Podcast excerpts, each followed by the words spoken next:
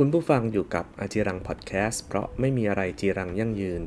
เราจึงต้องเรียนรู้ตลอดชีวิตนะครับ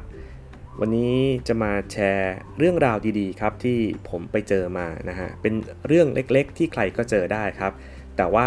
ผมก็ไม่แน่ใจนะว่าเมื่อใครเจอแล้วเนี่ยจะตัดสินใจแบบผมหรือเปล่า เรื่องเป็นอย่างนี้ครับ คือวันหนึ่งผมไป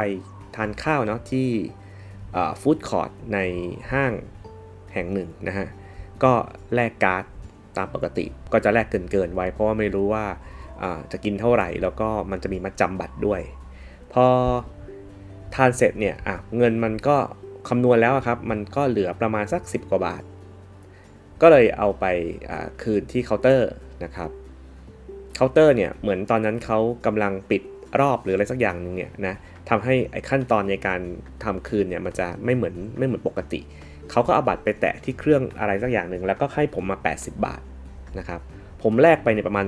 120 ทานไปประมาณสัก 90 กว่าบาทหรือร้อยนิดๆนี่แหละ มันไม่มีทางที่จะเหลือ 80 บาททอนผมมาได้นะครับ ถึงตรงนี้ท่านผู้ฟังครับ ถ้าท่านผู้ฟังได้เงินทอนเกินมา คุณผู้ฟังทำยังไงครับ จะเก็บไปเลยเพราะว่าไม่ใช่ปัญหาของเราหรือว่าไม่ใช่ความผิดของเรา เป็นความโชคดีอะบางคนมองว่าอย่างนั้น หรือจะทักท้วงนะครับ แล้วก็พยายามให้ทางแคชเชียร์เนี่ยคำนวณเงินใหม่ วันนั้นผมเองก็รับมาแบบงงๆเนาะคือคือรับแบงค์มาแบงค์24ใบมานะจำได้เลยนะครับ แล้วก็เดินออกมาจากเคาน์เตอร์แล้วแต่ไม่ได้คิดอะไร ผ่านไปประมาณสักสามเก้าเนี่ยก็นั่งนึกขึ้นได้ว่าทำไมเราได้เงินมา 80 บาท คือมันมีมัดจำบัตรด้วยแหละทำให้งงๆนะครับ แต่พอฉุกคิดได้ว่ามันไม่ใช่ 80 แน่ๆเนี่ย ก็เลยเดินกลับไปครับ แล้วก็บอกแคชเชียร์ว่าน้องดูให้พี่หน่อยได้ไหมว่าพี่ทานเท่าไหร่พี่ว่าพี่ทานเกือบร้อยนะ และพี่แลกร้อยกว่าบาท น้องเขาก็พยายามจะบอกนะครับว่ามันมีมัดจำผมเข้าใจว่าหลายๆ คนเนี่ยที่ไม่ได้มาทานบ่อยๆ ก็คงอาจจะจำไม่ได้ หรือไม่ทราบว่ามันมีมัดจำบัตรแต่ผมก็พยายามยืนยันกับน้องเขานะครับว่า ผมทานถึงร้อยแน่นอน แล้วก็ถึงจะมีเงินมัดจำบัตรคืนเนี่ยก็ไม่ใช่ 80 บาทหรอก น้องเขาก็เลยเอาบัตรที่เขาเก็บไปครับ ไปคิดใหม่ แล้วก็ปรากฏว่ามันต้องทอนผมแค่ประมาณ 17 บาทนะฮะจริงๆ ผมก็เลยคืนเงินไปแบงค์24ใบน้องเขาก็เลยเปลี่ยนมาเป็น 17 บาทให้ผมนะครับ เรื่องก็มีอยู่เท่านี้แหละครับ ผมเชื่อว่าไอ้เรื่องทอนเงินผิดทอนเงินถูกเนี่ยใครๆก็เจอได้ นะฮะในชีวิตประจำวัน แต่คำถามคือ ถ้าเราเจอสถานการณ์แบบนี้ เราจะทำอย่างไรครับ เราจะเอาเงินไปเลย หรือว่าเราจะพยายามคืนเงินเขาแล้วก็อธิบายให้แคชเชียร์ฟังนะครับ ซึ่งไอ้สวิธีการเนี้ยผมว่ามันนำมาซึ่งความรู้สึกที่แตกต่างกันโดยสิ้นเชิงเลยนะครับ คนที่คิดแบบแรกเนี่ยคิดแบบว่าตัวเองโชคดีเนี่ยก็จะเป็นอะไรที่ รู้สึกกันอีกแบบหนึ่งเนาะรู้สึกว่าเออวันนี้โชคดีจังมีคนทอนเงินผิดนะครับแล้วเราก็ได้เงินใช้ฟรีๆอะไรแบบนี้นะแต่แบบนี้ครับเเราอาจจะมองเฉพาะที่ตัวเราเป็นหลักนะเราอาจจะไม่ได้นึกถึงคนที่เขาจะต้องเดือดร้อนนะแคชเชียร์ที่ไม่สามารถปิดยอดได้เนื่องจากเงินขาด รวมถึงเงินที่เราได้มาก็ไม่ใช่เงินของเราจริง ๆด้วยนะฮะเป็นเงินของอทางห้างเขานะซึ่งถ้าเรามีคนที่เลือกแบบที่1เนี่ย อยู่เยอะๆนะครับ เราคงอยู่ในสังคมที่ต้องระมัดระวังกันมาก ๆเลย เพราะว่าเรารู้สึกว่า จะต้องมีใครบางคนมาฉวยโอกาสจากความผิดพลาดที่เราสร้างขึ้นมาในแต่ละวันนะ ถ้าเราเผลอทอนเงินผิด ถ้าเราขอถ้าเราเผลอทำเงินหล่น ถ้าเราเผลอลืมวางของทิ้งไว้อะไรสักอย่างหนึ่งเนี่ย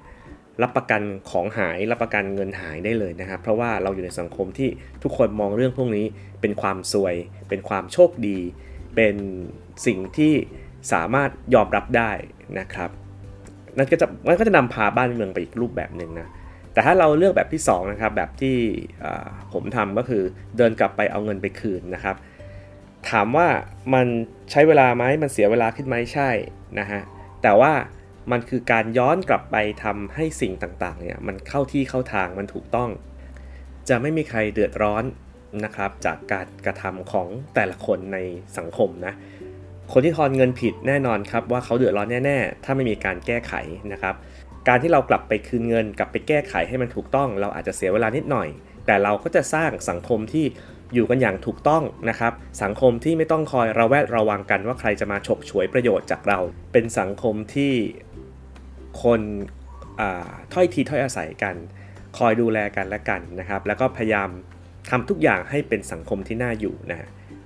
ดังนั้นลองนึกดูนะครับว่าไอ้เงิน 80 บาทที่ผมได้มาเนี่ยนะฮะแลกกับสังคมที่มันต้องต้องกังวลกันอะว่าว่าใครจะมาทำอะไรเรา ใครจะมาฉกฉวยอะไรจากเราเนี่ยนะฮะผมว่าผมยินดีที่จะสร้างสังคมที่ดีดีกว่า กว่าเงินเล็กๆน้อยๆหรือโอกาสที่จะไปช่วงชิงของคนอื่น โดยไม่ได้เจตนาแบบนั้นนะฮะซึ่งสุดท้ายมันก็ผิดอยู่ดีนะครับผมคิดว่าถ้าเราทำแบบนั้นบ่อยๆเนี่ยความน่ากลัวก็คือไอ้ไอ้ทำแบบนั้นบ่อยๆผมหมายถึงว่าได้เงินมาโดยไม่ถูกต้องแล้วก็ไม่คืนเขาอะไรเงี้ยนะครับจำนวนเงินน้อยๆเขาอาจจะไม่ได้ตามอะไร แต่ว่าถ้าเกิดว่ามันกลายเป็นนิสัยเนี่ยเราอาจจะไปทำในสิ่งที่มันเกิดผลเสียคนอื่นมากขึ้น แล้วเขาอาจจะไม่ได้ยอมปล่อยผ่านง่ายๆ และสุดท้ายเราก็จะเกิดปัญหาตามมา จากการที่ไปเอาของเขาโดยไม่ชอบด้วยกฎหมายนั่นเองนะเพราะฉะนั้นนะครับมุมมองและความคิดของผมเนี่ยสังคมที่ดีเป็นสังคมที่ต้องเกิดขึ้นจากทุกๆ คนที่มีมุมมองถูกต้องและเหมาะสม ซึ่งจริงๆแล้วในบริบทของมุมมองที่ผมเรียกว่าถูกต้องและเหมาะสมเนี่ยมันอธิบายได้ด้วยคำว่าพลเมืองนั่นเองนะฮะคือการเคารพสิทธิคนอื่น แล้วก็เคารพกติกานะครับเคารพความแตกต่าง เคารพความเสมอภาคนะครับ รับผิดชอบต่อสังคมนะฮะเขาเรียกว่าเป็น keyword ของสังคมพลเมืองนะครับ แล้วถ้าเรามีสิ่งเหล่านี้อยู่ในใจเนี่ยนะ action หรือพฤติกรรมของเรา มันก็จะออกมาเองนะครับในการที่จะสร้างสรรค์สังคมนี้ให้เป็นสังคมพลเมืองที่ดี สังคมที่ไม่ต้องกลัวกัน ในการที่จะอยู่ร่วมกันสังคมที่มีแต่คนที่คอยพึ่งพาอาศัยช่วยเหลือกันนะทั้งหมดนี้คือสิ่งที่เขาเรียกว่าอะไรนึกขึ้นได้นะฮะหรือเรียนรู้ได้จาก การไปกินข้าวที่ฟู้ดคอร์ทของห้างแห่งหนึ่งนะครับ เมื่อไม่นานมานี้เองก็เลยอยากจะมาเล่าสู่กันฟัง แล้วก็แชร์มุมมองตรงนี้เผื่อจะเป็นไอเดียในการที่ทำให้คนที่ทำถูกต้องอยู่แล้วมีกำลังจะทำต่อไปนะครับ ผมเชื่อว่าเราเรามีคนแบบนี้อยู่เยอะแยะมากมายในสังคม แค่เขาไม่ได้เปิดตัวหรือประกาศตัวออกมานั่นเอง ส่วนใครนะครับที่ปากกัดตีนถีบใครที่ลำบากในการใช้ชีวิตนะครับ ผมเข้าใจ แต่ก็อยากให้ยังยังยึดหลักการของความเป็นพลเมืองอยู่นะครับ หลักการที่ถูกต้องในการอยู่ร่วมกัน อะไรที่ไม่ใช่ของเราก็ไม่ใช่ของเรานะครับ จะด้วยความบังเอิญ จะด้วยความรู้สึกที่คิดว่ามันเป็นโชค เป็นเป็นกรรมดีที่เคยทำมาทำไม่ได้อะไรตรงนี้อย่าลืมนะครับว่ามีคนลำบากจากการตัดสินใจของเราอยู่นะฮะแล้ว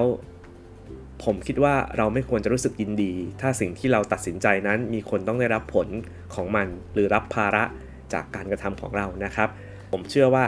เราทำได้ครับ ไม่ว่าจะยากดีมีจนยังไง ผมเชื่อว่าถ้าทุกคนตัดสินใจทำในสิ่งที่ถูกต้องสังคมมันจะเกื้อหนุน แล้วก็สนับสนุนให้ทุกคนเนี่ยอยู่ร่วมกันได้ อย่างมีความสุขไม่มากก็น้อยนะฮะและนี่ก็คืออาจิรังพอดแคสต์ใน episode นี้ขอบคุณที่ติดตามนะครับ ทั้งช่องทาง Spotify นะฮะ YouTube Anchor FM Google Podcast Apple Podcast นะครับ และเดี๋ยวมาติดตามกันว่า episode หน้าจะเป็นเรื่องอะไร เพราะไม่มีอะไรจีรังยั่งยืนนะครับ เราจึงต้องเรียนรู้ตลอดชีวิต สวัสดีครับ